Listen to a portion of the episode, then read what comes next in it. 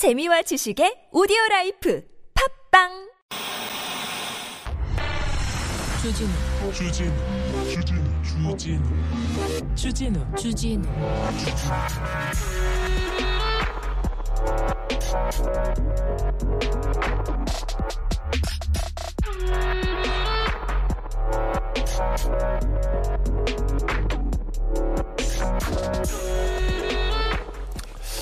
베이징 올림픽 편파 판정 때문에 화나죠. 화나시죠?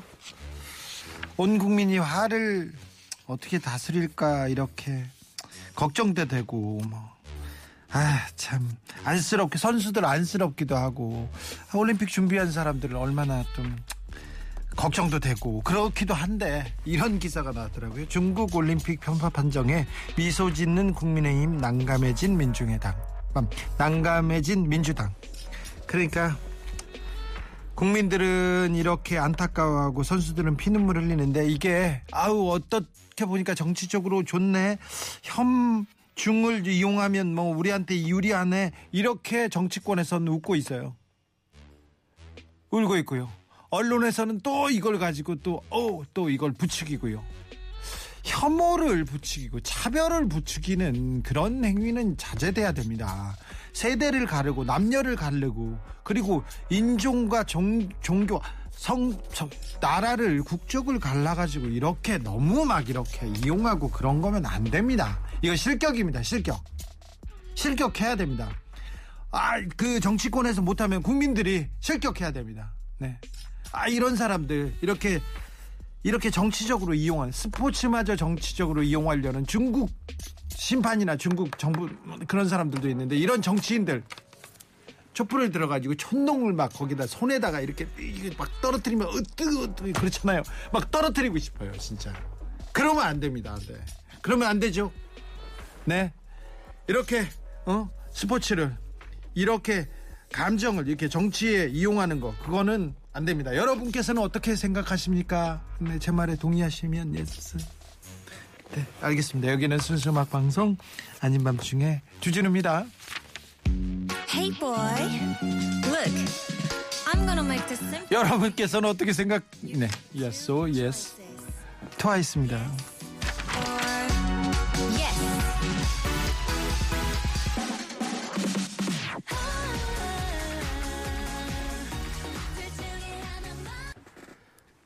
2월 9일 수요일입니다. 오늘 하루는 어떻게 보내셨습니까? 많은 일들이 있습니다. 베이징 올림픽을 보고 계시죠? 네.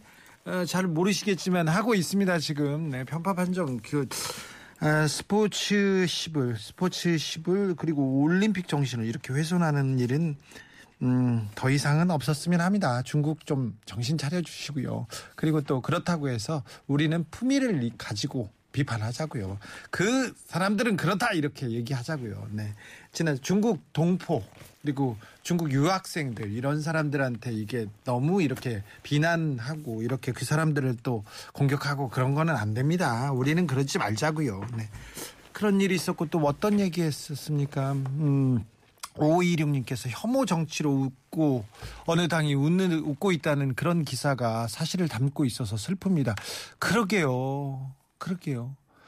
여성을 공격하고 20대 남성 뭐 여성을 공격하는 거 그랬다고 해서 여성부 여성가족부 폐지 이렇다고 해서 또 지지율이 움직였다는 거 보면 또 이걸 어떻게 받아들여야 될지 오사공원님 한국과 중국이 갈등 구조인 모양새를 만드는 것 지금 바라는 것 같은 저급한 행태 같습니다. 그렇습니다. 그래서 조금 안타깝습니다. 그리고 오늘 또 그, 그 기사가 좀 묻혔습니다. 묻혔는데 음, 한동훈을 기용해서 문재인 정부를 수사하겠다, 적폐를 청산하겠다 이런 얘기를 하는 하는데 아, 제가 계속해서 아, 검찰 공화국 정치 검사들이 득세하는 아, 그런 그런 시대에 대해서는 굉장히 걱정하고 있는데요. 불과 몇 년 전 일입니다. 잘 생각해 보자고요. 이명박 정부가 들었습니다.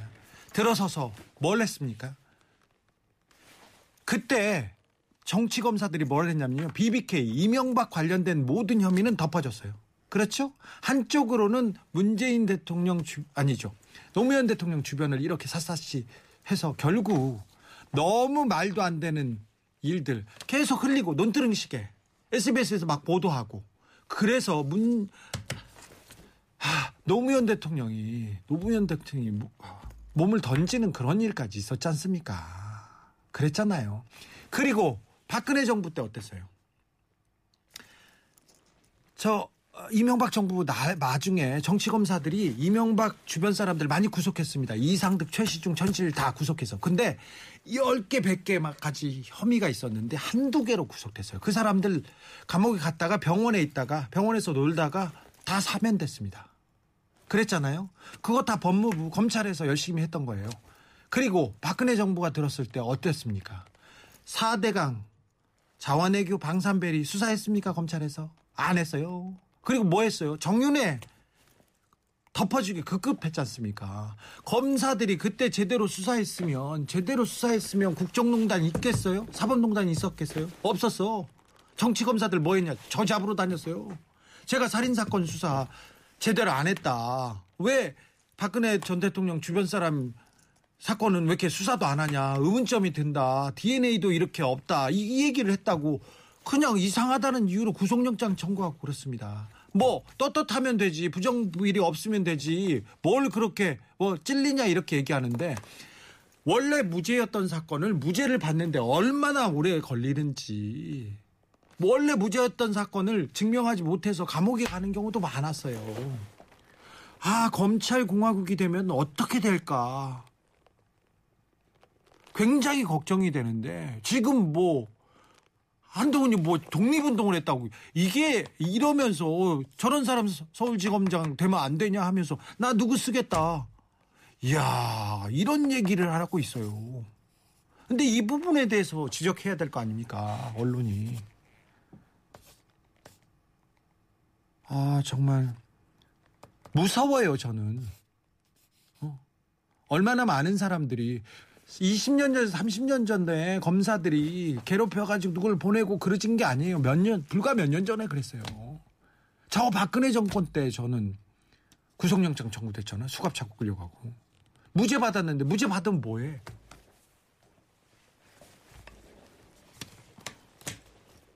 네, 올림픽 기간 중이고 바쁘시지만, 네, 이런 점은 좀 생각해 보자는 얘기입니다. 네, 피디님 죄송합니다. 네. 네. 맨날 혼나는데, 네, 혼나야 돼. 네, 죄송합니다. 코로나 백신 예방 접종 안 됩니다. 코, 오미크론의 파도가 엄청 높아요. 그래서 코로나 감염 예방과 중증 사망 위험을 줄이기 위해서 18세 이상 3차 접종 필요합니다. 2차 접종 경과 3개월 경과 시 사전 예약 후 가까운 병원에서 하시거나 네이버 카카오톡으로 자녀 백신 예약하면 당일 접종 가능합니다. 코로나19에 대한 면역 획득을 위해서 빠른 시일 내에 접종하시기 바랍니다. 오미크론 확산 속도가 빨라서 계약 앞둔 청소년들 접종이 더 중요해졌습니다. 접종 완료 후 중증 및 사망 위험 미접종자에 비해서 5배 낮아집니다. 다섯 배 낮았죠. 안전한 학교 생활을 위해서 코로나19 예방 접종에 동참해 주시기 바랍니다. 질병관리청에서 알려드렸습니다. 여기는 TBS고요. 이런 얘기는 잘해야 됩니다. 잘 전달할 의무가 있습니다. 네. 오늘은 모든 법적인 문제에 대해서 한 번에 해결하는 그런 고급진 진짜 필요한 아우 그런 코너입니다. 김소라, 김필성 두 변호사와 함께 아, 우리가 알아두면 아, 불편함 불편함이 아니라 부당함 이렇게 겪지 않는 생활 법률 얘기 나눠보겠습니다. 그러니까 일로 오시면 됩니다. 자 문자는 샵 091 짧은 건 50원 긴 건 100원이고요. TBS 앱은 무료입니다. 이메일 주소 있어요. 꿀잼 골뱅이 tbs.서울.kr 인스타 계정 있습니다. 아밤주고요. 유튜브 검색창에서 실시간으로 김소라 변호사, 김필성 변호사한테 법률 상담 받을 수 있습니다. 이거 실제 찾아가면 어이구 한 시간에 얼마인 줄 알, 어이구 정말 비싸요. 어유 네. 선물 소개할게요.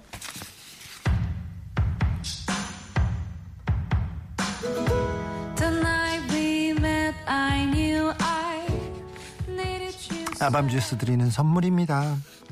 내 몸을 위한 특별한 선택 3다원 장만순 산삼가에서 공진 보정을 아이들도 마실 수 있는 프리미엄 스파클링 1년 발효 유기농 탄산음료 베리크를 남녀노소 온 가족이 함께 즐기는 미국에서 온 식물성 명품 젤리 프레제를 바다의 감동을 손안에 담아내는 파랑숲에서 세상 하나뿐인 핸드메이드 바다 공예품을 그리고 우리 아기 첫 매트 파크론에서 라퓨어 소프트 놀이방 매트를 드립니다. 그리고 하나 영화 예매권 줄 수 있습니까? 네. 나의 촛불 영화 예매권도 저희가 드리겠습니다. 애청자분들한테는 드리겠습니다.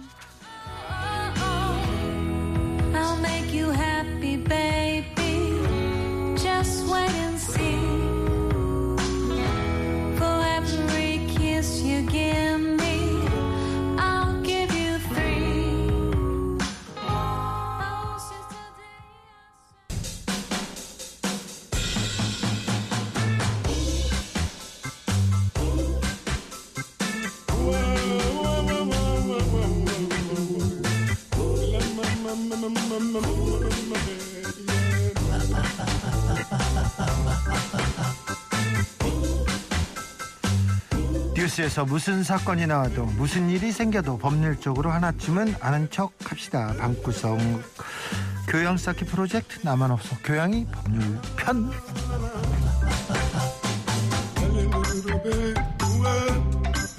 사건을 보는 눈 정확합니다. 한치 오차도 없습니다. 자기 전공처럼 사건 변호할 땐 계산적인 남자입니다. 그런데 아밤주를 위해서는 계산을 잘 못하는 것 같아요. 그냥 재미만 있으면 된다고 합니다. 아밤주의 오른팔 김필성 변호사. 네, 안녕하십니까. 김필성입니다. 네, 재미 중심 김필성입니다. 언제나 핵심을 짚습니다. 할 말 안 할 말 못 할 말 정확하게 구분합니다. 한결같이 정확함, 명석함으로 법정과 방송을 사로잡았습니다. 아밤주 왼팔 김소라 변호사님 어서 오세요. 안녕하세요. 네, 잘 계셨어요? 뭐 네, 리본이 잘 어울리는 여자 솔변. 개그 욕심 많은 남자 필변. 어서 오십시오. 네. 반드시 이긴다. 김필성 변호사님 환영합니다. 얘기했습니다. 87년에 갖고 다녔던 연습장 표지 소녀 그림하고 똑같은 김소라 그 성무님께서 얘기하십니다. 그 성무님? 네. 알겠어요. 네 김필성 변호사님은 중국이 금메달 딴 거 쇼트트랙 어떻게 판결을 내릴 것 같아요? 이렇게 물어봅니다 뭐 사실 이거는 저기 법률 문제라고 하긴 좀 어렵긴 한데요. 그리고 우리나라 법이 적용되는 건 아닌데 음. 이제까지 경험상으로는 뒤집히는 경우는 거의 없었던 것 같아요. 없죠 네, 네, 그래서. 그대로 가지 않을까 싶은 생각이 네. 듭니다.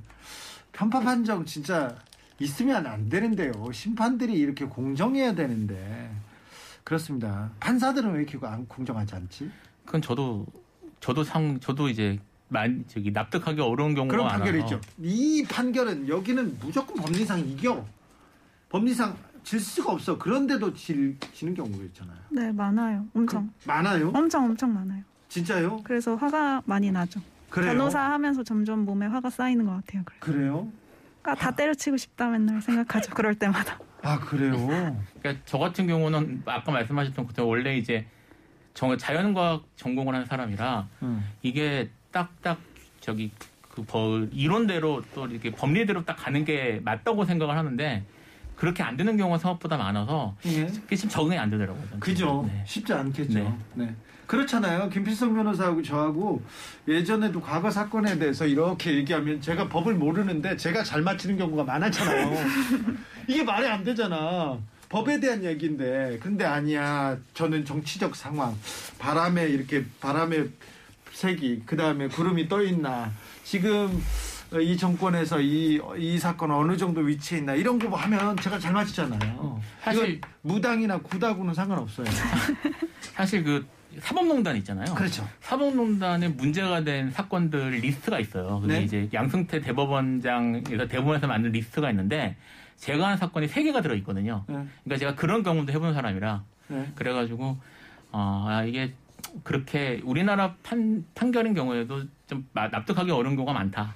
강정마을도 제가 있죠. 김필성 변호사가 변호를 예, 했죠. 제가 했던 행정 사건, 행정 제가 이제 그셋 중에 하나가 강정마을 사건입니다. 근데 그, 그 강정마을 사건 어떻게 됐어요? 그건 저기 이, 납득할 수 없는 이유로 졌죠. 어떤 사건인데요? 그게 정확 이제 강정마을이 그거잖아요. 저기 제주 해군기지. 예. 그러니까 제가 강정마을을 대, 대리해서 제주 해군기지 설- 설치 처분을 취소하는 이게 이게 메인 사건인 거죠. 제주 해군기지 그 네. 사건을 했었는데 어 사실 2심에서 거의 이길 수밖에 없는 그런 중요한 거를 저희가 제출했었거든요. 네. 근데 거기에 대해서 판단하지 않고 그러니까 뭐 무시 무시해 버리더라고 판결문에서. 그리고 3심에서는 오히려 어 더 말 2심도 이 납득이 안 되는데 3심에서 더 심하게 판단을 해서 도대체 대법원이 왜 그랬을까 싶었는데 알고 봤더니 이제 사법농단 사건의 대상이었던 거죠. 네. 제가 그 정영식 판사라고 제 2심 판사가 정영식 판사였는데 제 판사 동기 같이 재판을 받고 있던 분이 한명숙 전 총리였어요. 근데 한명숙 총리가 어, 저를 불러가지고 저- 저하고 김어준 불러가지고 고기를 스테이크를 사준다고 해가지고 가- 갔는데 김어준은 늦게 왔습니다. 늦게 왔는데 고기인데 늦게 왔다니. 고기도 늦게 와요. 근데 제가 그 한명숙 전 총리한테 어, 판사가 워낙 정치 편향적인 사람이니까 안 받았으면 좋겠다. 도망가라. 밀어라. 이렇게 얘기를 했는데 한 총리는 1심에서 너무 나는 결백하고 변호사들이 다 무죄라고 한다. 그래 걱정하지 말고 죽이잖아 걱정해. 이렇게 하면서 제 걱정을 막 하더라고요. 근데 제가 그 판사의 성향을 보고 저는 재판을 미루고 미루어서 밀, 그 재판은 재판장한테 판결을 안 받았어요. 그런데 재판 때마다 한명숙 총리가 아니라 검사를 계속 꾸짖던 판사가 웃- 웃는 얼굴로 이렇게 재판을 한명숙 총리 얘기를 다 들어주고 증거도 다 받아주더니 징역 2년을 때렸잖아요. 그렇잖아요. 사람에 따라서 그 사람이 어떻게 서, 어떤 성향을 가지고 있느냐에 따라서 이게 유죄 무죄 달라지지 않습니까? 김학의 사건, 김학의 사건은 어쩔 수 없다고 볼 수도 있어 판사들은 이미 무죄 공소시효가 끝나서 와서 그런데 다른 사건을 보면 이거는 무죄, 이건 유죄 너무 이상하잖아요. 너무하잖아요. 어떻게 해야 됩니까? 글쎄요. 실격 뭐, 처리해야 될 때.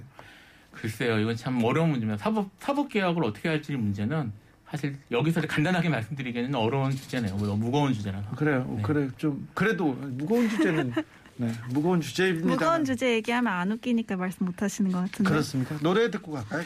노래 듣고 이제 본격적으로 시작해 보겠습니다. 에드 시런입니다. Bad Habit.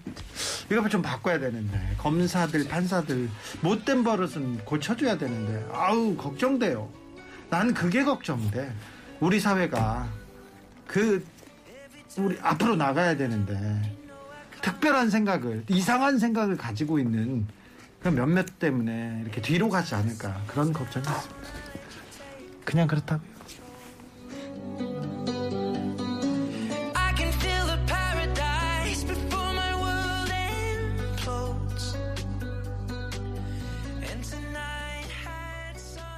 아좀님, 아좀님이에요? 아좀 김소라 변호사 나왔는데 노래는 1절만 듣고 끊어요 얘기하는데 아, 네, 그렇게 하겠습니다. 저희는 정치자가 하라는 대로 예, 네, 알겠습니다. 죄송해요. 네, 자.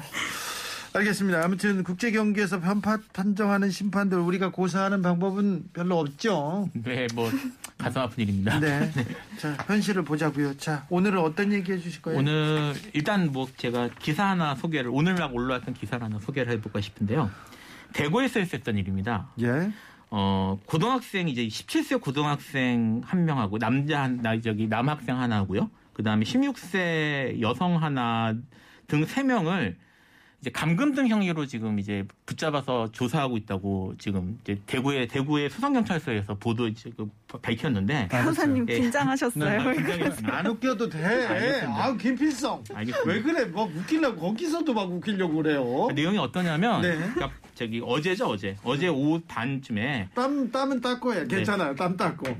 그 후배인 여중생 15세 여중생이 예. 빌린 돈을 갚지 않는다고 해서 강제로 승용차에 태워가지고 그 대구 수성모일제에 주차한 다음에 2 시간 동안 감금하고 돈을 내놓으라고 협박을? 했대요. 어. 이제 이제 이 사실이 이제 여중생이, 들통이 나서 여중생이. 예, 예, 그렇게 해서 어 지금 이제 잡힌 거죠. 현행범에 잡힌 거죠. 네. 그래서 잡혔는데 이게 지금 친구가 신고해서 경찰에 출동을 했더니 네. 뭐 도주하다가 길가에 세워진 차 두 대하고 부딪히는 사고를 냈다고 합니다. 아 지금 그 무면허로 예, 무- 당연히 무면허죠. 무면허로 지금 그 운전까지 한 네, 거예요? 한 거에서 이제 문제가 됐는데 뭐 이제 다시 사실은 이번 선거에서도 지금 문 이슈가 되고 있습니다만 미성년자 처벌 문제, 네. 촉법소년 문제가 사실은 타- 관심사가 많이 되고 있어서 네. 거기에 대한 얘기를 좀 해볼까 싶어서 이제 갖고 나왔습니다. 네, 해요 이제. 알았어. 혼자 재밌어? 네. 알았어. 촉법소년 이제 옛날에도 그런 문제가 있었는데 뭐 이런 얘기를 하면 안 되는데. 저 범죄 조직이 이렇게 있어요. 범죄 조직이 일을 저질렀는데 같이 범죄 조직이 범단이니까 사람들이 많이 갔을 거 아니에요. 근데 큰 사건을 저질렀어. 누구를 찔렀어요. 칼로 찔렀는데 누구 누구한테 칼을 칼을 맞았는지 모르는데 그 조직에서 그 중학생, 고등학생 있잖아요. 초범들 이렇게 보내 가지고 자수를 시킵니다. 그러니까 범죄는 같이 저지르고 이렇게 촉법 소년을 보내가지고 내가 했다 이렇게 하면 초록 물고기에서도 비슷한 장면이 나오지 않습니까? 네. 이렇게 이렇게 그래서 죄를 이렇게 좀 줄여보려고 하는 일이 범죄 조직에도 있는데 요새 어, 촉법 소년들은 그 처벌을 안 받는다는 걸 알고 촉법 소년들이 어, 범죄를 저지르거나 아니면 촉법 소년들을 이용하는 그런 범죄가 좀 많아지고 있어요.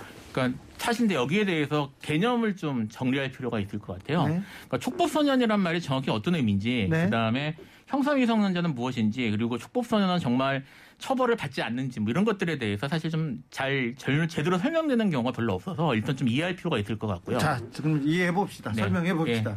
기본적으로 형법은 만 14세를 기준으로 해서 14세가 넘어가야지 형사처벌을 받는 걸로 되어 있습니다. 그렇죠. 그러니까 14세가 넘지 않으면은 형사처벌을 받지 않아요. 네. 이제 만 14세 정도면 중학생 동부잖아요. 네. 근데- 근데, 저 초등학교 때 바깥에서 낙서하다가 전두환 관련 낙서했다고 경찰이 잡아갔는데 경찰이 어. 잡아가서 어떻게 됐어요? 그래서 짜장면 먹고 하루 만에 혼- 하- 하루 잡아놓고 있다가 훈방해줬어요. 음, 잘했네요. 네. 근데 어, 만 14세 이하라고 전부 이렇게 아무런 조치를 취하지 않는 건 아니고요. 네. 전두환 대머리라고 제가 어디다 낙서해 가지고 아, 끌려갔어요. 아니 그 사실 적신데. 사실 적시인데 근데 뭐 왜? 공익을 위해서 한 건데. 네. 공익을 위해서. 네. 근데 어쨌든 초등학생이 뭐 공익을 알았어. 뭐 대머리는 맞잖아요. 네. 예. 만 10세부터 14세까지가 이제 일종의 회색지대예요. 예. 여기에 해당되는 사람들을 촉법소년이라고 부릅니다. 네. 촉법소년이라고 부르는데 이 촉법이라는 말이 법에 저촉된다는 뜻이거든요. 네. 그러니까 형사처벌은 받지 않지만 어, 아무런 처 아무런 조치를 취하지 않는 건 아니고요. 요 사이에 있는 사람들에 대해서는 이른바 형사 보호 조치라는 저기 소년 보호 조치라는 걸 할 수가 있어요. 그러니까 소년 보호 조치는 원래는 저기 미성년자에 대해서 미성년자를 다 대상으로 하는데 만 10세부터 14세까지는 보호 조치만 가능하고 그 다음에 14세부터 만 20세까지는 형사처벌도 가능하고 보호 조치도 가능한 이런 구조인데 지금 말- 생각하시는 것처럼 보통 알려져 있는 것처럼 그래서 아, 슈퍼소년에 해당된다고 다 처벌 안 받는 건 아니고요.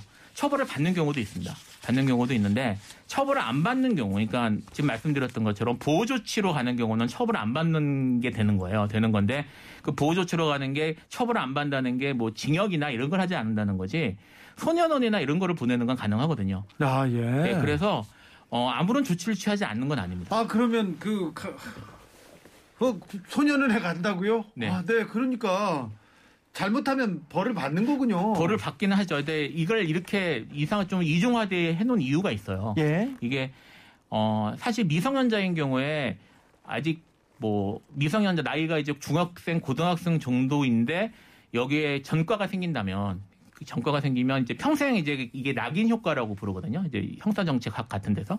근데 낙인 효과 때문에 이게 사회에 적응하거나 아니면은 아예 출발선부터 빨간 줄 그어서 쉽게 하면 사회에 적응하는 게 불가능하다. 그러면 평생 결국 범죄자로밖에 살 수 없지 않냐.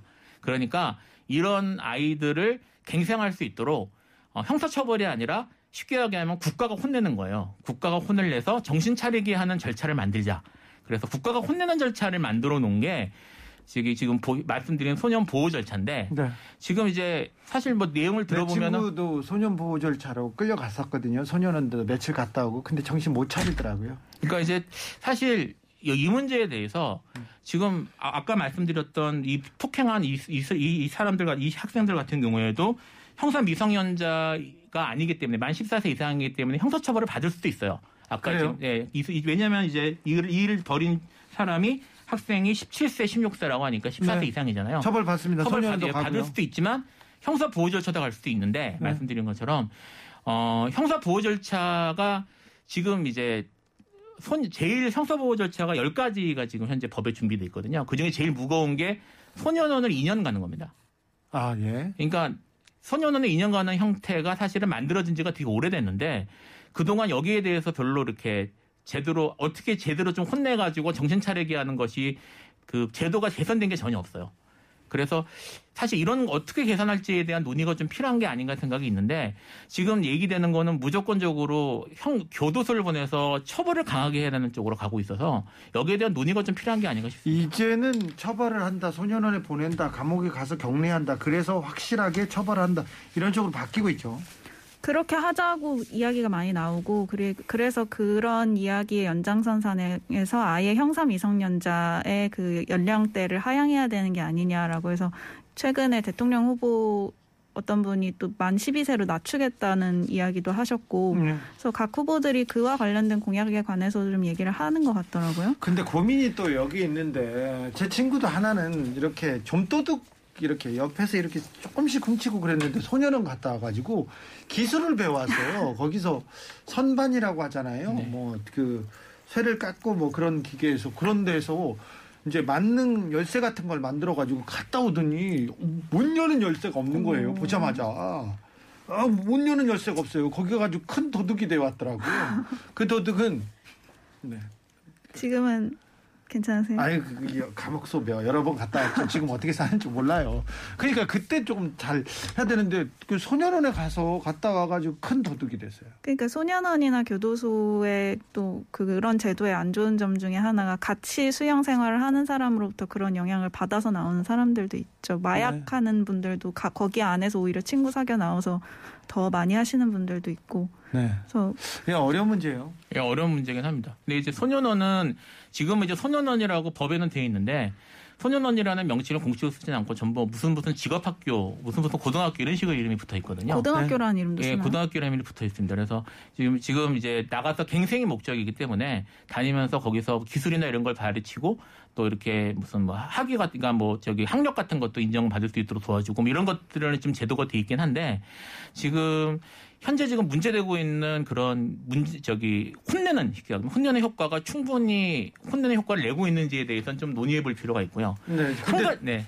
근데 큰 도둑이 한 분 계세요. 큰 도둑이 한 분 계신데 아까 감옥- 그큰 도둑하고 다른 사람이 아니 예, 큰 도둑인데 감옥에 갔는데 자꾸 아프다고 병원에 계속 가서 진단 받는다고 하고 조금 있다가 나왔다가 또 들어가고 계속 그런 분은 어떻게 해야 됩니까? 그거는 뭐 법무부가 그렇게 하는 거라 법무부 장관이 무슨 생각인지를 일단 알아봐야 되겠군요. 아니 아, 아, 안 아파요 별로. 근데 아프면 병원에서 치료하고 나오면 되는데 검사 받는다 어디가 아프다 계속 나이 먹으면 아프지. 어? 아프지 나도 아프다. 이. 나도 병원 가고 싶다. 근데 그 그거 좀 제어해야 되는 거 아닙니까? 그거를 심사를 좀 엄격하게 해서 내보낼 때는 확실한 이유가 있어야 되고 또 칼같이 들어와야 될 땐 들어오게 해야 되는데 느슨하게 제도 운영을 하는 건 법무부 책임이죠 뭐. 전직 대통령이라고 이러면 됩니까? 아, 뭐, 네, 그거는 제가. 그럼 되냐고. 그러면 안 되죠. 네. 법이, 법이 많이나 평등해야죠. 아, 김필성 변호사. 네. 서울구치소 앞에 아니 서울대병원 앞에 가가지고 1인시라도 할까요? 각하는 오늘도 병원에 계시는 것 같은데 마이클 런스트럭입니다. 25 minutes.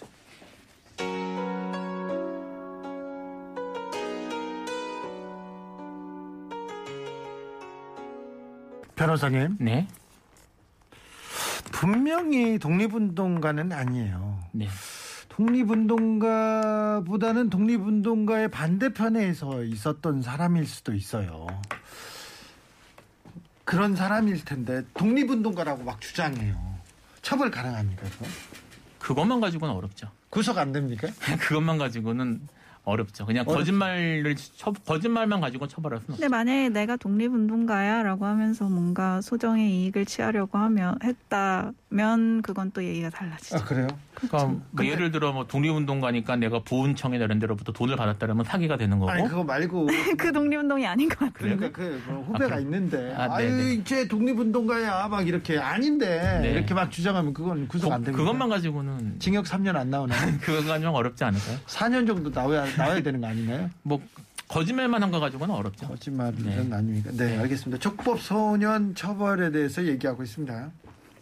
그래서 소년의 종류를 정리하면 형법과 소년법에 따른 소년의 종류가 크게 세 가지가 되는 거예요. 네. 연령의 기준은 만 10세, 그리고 만 14세, 만 19세로 보면 되고, 만 10세 미만은 행위에 대한 책임 능력이 아예 없어서 그런 소년들은 범법 소년이라고 부르고요. 범법 소년. 네. 만 10세 이상 14세 미만은 촉법 소년, 방금 얘기했던. 그리고 14세 이상 19세 미만이 범죄 소년.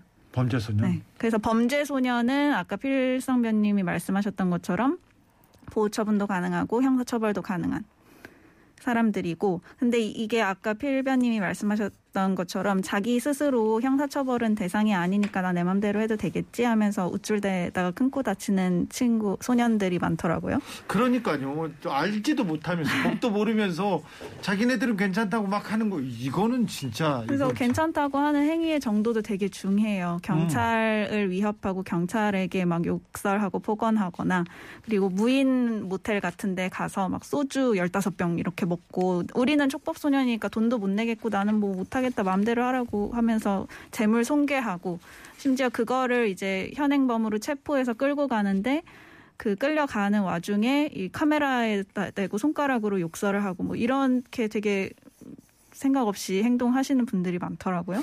그러니까요. 네, 그런 사람들은 근데 제가 말씀드린 그 범죄 소년의 부, 그 범주에 포함되어 있으면 그러니까 14세 이상 19세 미만의 범주에 포함되어 있는 소년이면 어, 법원에서 엄히 보면 당연히 그냥 성인이랑 똑같이 형사처벌이 가능한 거고 그리고 혹시라도 보호처분의 대상 일단 너는 보호처분 해야겠다고 보호처분 대상으로 삼았다가도 아 너는 보호처분으로는 도저히 안 되겠다 그냥 일반 형사처벌 해야겠다 그러면 판사가 직권으로 검찰에다가 공소 제기하라고 돌려보낼 수도 있어요. 그렇죠. 그렇죠. 그러니까, 그 범죄를 저지르면 안 됩니다. 그러니까 지금 제가 이제 뭐 강조하고 싶었던 얘기는 지금 이제 김소라 변호사님 말씀하신 것도 있는데 지금 사실 최근에도 이제 내가 이 촉법 소년은 처벌을 안 받는다 미성년자는 처벌을 안 받는다는 사실 잘못된 이제 보 생각들이 막 퍼져 있어가지고 사실은 형사 처벌을 받을 수 있는 범죄 소년들이 나는 처벌 안 받아요라고 하면서 아까 지금 얘기했던 그런 저기 형사 그런 사건들이 작년 말에도 있었는데요. 어떤 무인호텔이나 이런 데서도 실제로는 다 형사 처벌을 받을 수 있거든요. 봤죠. 예, 받을 수 있는데 나는 만 14세 넘었음에도 불구하고 나는 처벌을 안 받는다고 생각을 하면서 큰 소리 치고 그렇게 하는 경우들이 많아요. 네. 예, 그렇지 않습니다. 그- 빛과 송금님입니다. 빛과 소금 노래 하나 준비해 주세요. 들어드려야 되겠어요. 빛과 송금님께서 촉법 소년 처벌을 법으로 규제했다면 그로 인한 피해 본 사람도 피해 보상을 강제해야 형평성이 맞을 것 같은데 그런 법조항이 있습니까? 그거는 저기 민사적으로 피해 배상은. 민사 영역이니까 민사 영역은 또 촉법 소년이라는 개념하고는 좀 다르죠. 네, 그래요. 네. 그리고, 그리고 형사 절차에서 또 더 검사나 이쪽에 이쪽이 그 형사 절차 상에서 이렇게 수사 과정에서 화해를 시킨다거나 형- 보상을 받을 수 있도록 배상을 받을 수 도와주는 제도도 있습니다. 그래요. 네. 그렇죠. 도와줘야죠. 네. 아무튼 뭐 나이 때문에 버- 뭐 죄를 받지 않을 거야, 벌을 받지 않을 거야, 뭐 나이 때문에 뭘 저질러도 돼. 이거는 말도 안 되고요. 큰일 납니다. 재표감이 큰일 납니다. 그리고 어렸을 때, 어렸을 때, 아 그런 일에 겪잖아요. 그러면 어, 인생이 어떻게 빗나가는지 너무 아찔합니다. 그래서 그런 생각 아예 못하게 주변에서 좀 따끔하게 혼내, 혼내고 아, 만약에 아이들이 그런 소년들이 그런 생각을 하고 있으면 못하게 해야 됩니다. 그리고 뭐 비행 청소년들이 이게 멋있는 것 같고 어른이 된 것 같고 막 이런 거 있지 않습니까? 그거 잘못됐다고 따끔하게 얘기해 줘야 됩니다. 그때 이게 처벌하거나 그때 혼내지 않으면요. 그 다음부터는 이제 인생이 누가 제어할 수도 없습니다. 막 어, 막 얼리 고개 흔들면서 막 앞으로 나갑니다. 제 저희가 방송 들어오기 전에 오늘 주제를 가지고 얘기를 좀 나눴었는데 저는 사실은 행위를 범법 위법 행위를 했으면 그에 상응하는 처벌은 반드시 받아야 되는 게 아니냐. 저는 형사처벌은 인과응보라는 개념에서 접근해야 한다는 주의였고 네. 필변님은 소년 범죄 적어도 소년 범죄에 있어서는 교화와 갱생이 조금 더 우선적인 목적이 돼야 그렇죠. 되는 거 아니냐. 그렇게 생각 할 수도 있어요. 저도요. 저도 그런 김필성하고 거의 비슷한 의견이었어요. 저는 학교 다닐 때도 제 친구 영민이를 중학교 2학년 때 퇴학을 시킨대요 학교에서. 그래서 선생님한테 쫓아갔어. 쫓아가가지고 아니 얘 이렇게 대바라지고 나쁜 애인데 나쁜 애인데 지금 선생님이 손을 놔버리면 얘 어떻게 합니까? 어떻게 합니까? 지금이라도 가르쳐 주셔야 되는 거 아닙니까? 그랬는데 내가 이렇게 저렇게 다 해봤는데 지금 얘를 이렇게 이렇게 처벌하거나 단죄하지 않으면 더 많은 피해가 있을 거다 이렇게 생각해서 제가 그 선생님을 굉장히 뭐지 그때는 막 대들었어요 선생님한테 정찬홍 선생님이었는데 막 대들었는데 나중에 보니까 그때 따끔하게 혼내거나 그때 막 묶어놓거나 막 그랬어야 돼. 사내라도 묶어놨어야 되는데 그때 조금 이렇게 온정 어린 시선으로 두었던 것이 좀 잘못된 거 아닌가 그런 생각도 해봅니다. 그리고 제 친구들 이렇게 보면 그때 다 잡아가서 구속시켰어야 돼. 그러면 조금 인생 똑바로 살았을 텐데 아직도 인생 막 사는 애들이 좀 있습니다. 죄송합니다. 네.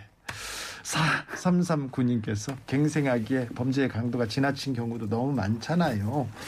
촉법소년을 이용하는 애들도 있고요. 그러니까요. 네.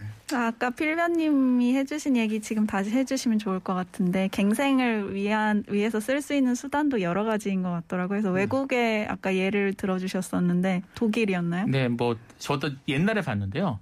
뭐 독일 어느 주에서는 어 시- 시베리아를 보는 시베리아 이거 러시아 그쪽하고 이제 맺어가지고 그래서 강제 노동합니까? 아, 강제 노동은 안 하고 그냥 가서 자연을 보면서 마음을 닦으라고 보내는데 그런 거죠. 근데 그렇게 가면 그렇게 뉘우치고 온다고 하더라고요. 그러니까 그런 거 좀. 그리고 제가 이제 환경을 이 바꿔주는. 미- 미국 같은 미국 다큐멘터리에서 어디서 봤는데 미국 어느 주에서는 며칠간 그 강력범들이 있는 교도소를 며칠 보낸대요. 그것도 좋아요, 견해. 그렇죠. 그럼 그 아저씨들 문신하고 이렇게 하고 너 어디서 왔어 이렇게 네. 해가지고 아우. 그러니까 그 네. 아저씨들도 사실 범죄자인데 되게 이렇게 아이 너네 이렇게 살면 안 되지 하고 그렇죠. 많이 그러니까 가르쳐 그러면 이제 좋은.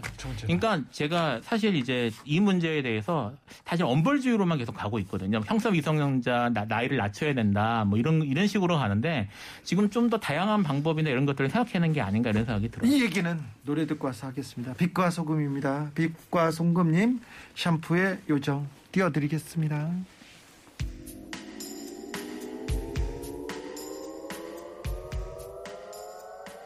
쉽지 않은 문제입니다. 단순히 처벌이 능사가 아니고 또 그렇다고 또 봐주는 게 능사가 아닌데 제가 경험해 봤는데 사람이 아닌데 안 된 애를 이렇게 사람 대접하고 이렇게 계속 옆에서 도와주고 좀 가르쳐주고 이렇게 했는데 결국은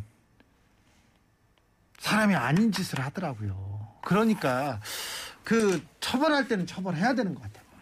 뭐 말씀드린 것처럼 14세가 사실은 그렇게 높은 나이는 아니기 때문에 저기 지금 이제 아까 이제 김선호 변호사님 말씀하신 그런 케이스도 그렇지만 대부분은 나는 처벌 안 받는다고 착각을 하는 거지 처벌을 받을 수는 있습니다. 네. 근데 이제 지금 이제 문제가 되는 거는 만 13세 정도, 그러니까 14세보다 좀 어린 나이의 학생들이나 이런 경우에 들이 법- 일을 사고를 치는 경우들이 늘어나고 있다는 게 사실 좀 무- 그거 하더라고요 통계상으로. 그렇죠. 이런 것들을 어떻게 할지에 대한 논의가 좀 필요한 것 같은데 뭐 모르겠습니다. 이제 뭐 사람마다 생각이 좀 다르겠지만 엄벌주의도 필요할 수는 있어요. 잘못했으면 처벌을 받아야죠. 근데 지금 그 현재 지금 소년법상 규정돼 있는 보호 처분이나 아니면 하는 방식이 되게 경직돼 있고 그다음에 거- 거기에 대해서는 사실 그동안 검토가 별로 없었거든요. 아까 독일이나 뭐 네. 다른 나라 미국의 제도 이런 거 굉장히 본받을 만한 것 같아요. 저 네. 그 사람 꼭 회초리만 때려서 그렇게 회초리만 때리고 그렇게 또 유치장에 가두는 것만 방법은 아니니까. 그 소년법이나 각종 그 법제에서 정하고 있는 그런 교화 장치들이 지금까지 그렇게 많이 발전이 되지 않은 것 같아요. 아직 시대가 이렇게 많이 변했고 우리가 강구할 수 있는 방법들은 점점 늘어나는 것이 사실인데 법제가 그에 맞춰서 진보되지 못하고 있어서 그 부분에 대해서도 언젠가 한 번은 대규 대, 그, 그 심도 있게 논의를 해서 좀 뜯어 고쳐야 되지 않을까. 맞습니다. 우리가 선진국 반열에 올라갔는데 다른 부분은 다 이렇게 이만큼 왔는데 이 교정 그리고 교화 그리고 이 교육에 대한 문제에 대해서는 좀 더 고민해야 됩니다. 특별히 아, 이렇게 비행 청소년들, 소년들, 청년들에 대한 투자는 우리가 더 해야죠. 더 해야죠. 교육 시스템도 또좀 강화하고요. 그죠? 안타깝네요. 얘기하다가. 계약할 것 천지인 것 같아요. 그러니까 속상하네, 속상해. 아, 속상하네. 그런 프로그램이 조금 있었으면 네. 주변 사람들도 몇 명은 구하지 않을까 이렇게 차라리 격리시키는 게 낫겠다 이런 사람들도 많고. 네. 여러 생각이 드는 그런 날이었습니다. 촉법 소년 얘기를 하면서 저를 계속 기필성 변호사가 저를 쳐다봐가지고 기분이 좀 나빴어요. 아니, 그런 말씀을. 네. 제가 철은 없지만 그렇다고 해서 막 범죄를 저지르고 그건 아니잖아요. 소년도 아니시니까. 네. 알았어요. 이렇게 흰머리 난 소년이 어디 있어요? 네, 알겠어요. 어, 오늘 고생하셨습니다. 김필성 네. 안 웃겼어요? 아, 네. 네, 네. 김필성 네, 알겠습니다. 주제가 너무 무거웠어요. 슬펐어요. 네, 알겠습니다. 김소라 변호사님은 훌륭하셨어요. 감사합니다. 네. 김필성 네, 아, 좀 노력하겠습니다. 너 열심히. 땀을 그렇게 흘리면서 처음부터 그 땀 흘리면서 사람을 어떻게 웃겨? 아, 뭐 긴장해서요. 어? 땀 흘리면서 이렇게 사람 웃기고 그, 그 그거는 옛날에 이기동 아저씨 정도였어요. 네, 알겠습니다. 알겠습니다. 아, 두 분 감사합니다. 네, 감사합니다. 감사합니다.